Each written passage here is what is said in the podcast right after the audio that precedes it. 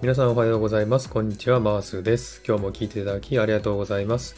このマースラジオはオーストラリア・シドニーからいろんな情報をお届けしています。今日もよろしくお願いいたします。えー、さて、サクッとオーストラリア。このコーナーはオーストラリアの豆知識をエンジョイしてもらうコーナーです。10回目の今回は OG イングリッシュパート10をお送りしたいと思います。オーストラリア英語はイギリス英語に似ていますけれども、アメリカともイギリスとも違う、オーストラリア独自の言い回しや単語も使ったりします。そんなオーストラリアの豆知識をお送りしたいなと思っております。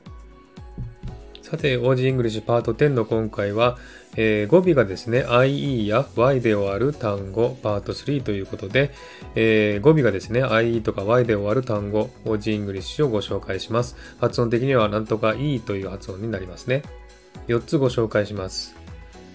え、1つ目が、 Aussie、Aussie。2つ目が、 brekkie、brekkie。3つ目が、 footy、footy。4つ目が、 esky、esky。さて、これらは何の意味でしょうか？わかりますでしょうか？はい。では解説したいと思います。1番目の Aussie ですね。これはもう皆さんご存知ですね。オーストラリア人のことを Aussie と言いますね。オーストラリア人とかオーストラリア製のという意味もありますね。 Aussie English の Aussie ですね。ですので、オーストラリア製の英語という感じでしょうかね。2番目の brekkie。これはですね、 breakfast。朝食のことですね。これを brekkie と呼んでおりますね。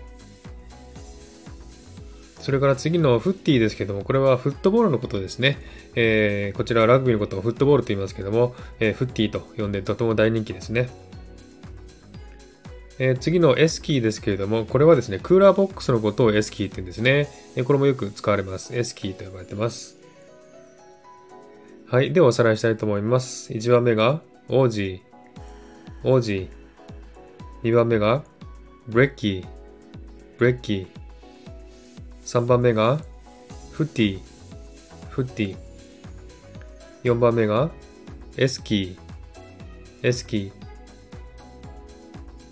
はい、以上4つをご紹介しました。いかがでしたでしょうか、えー、覚えて使ってみたら面白いですのでね、ぜひ覚えて使ってみてください。では今回はこの辺で終わりにしたいと思います。今日も聴いていただきありがとうございました。え、ハートボタンポチッと押してあげれば嬉しいです。ではまた次回お会いしましょう。ありがとうございました。チェアス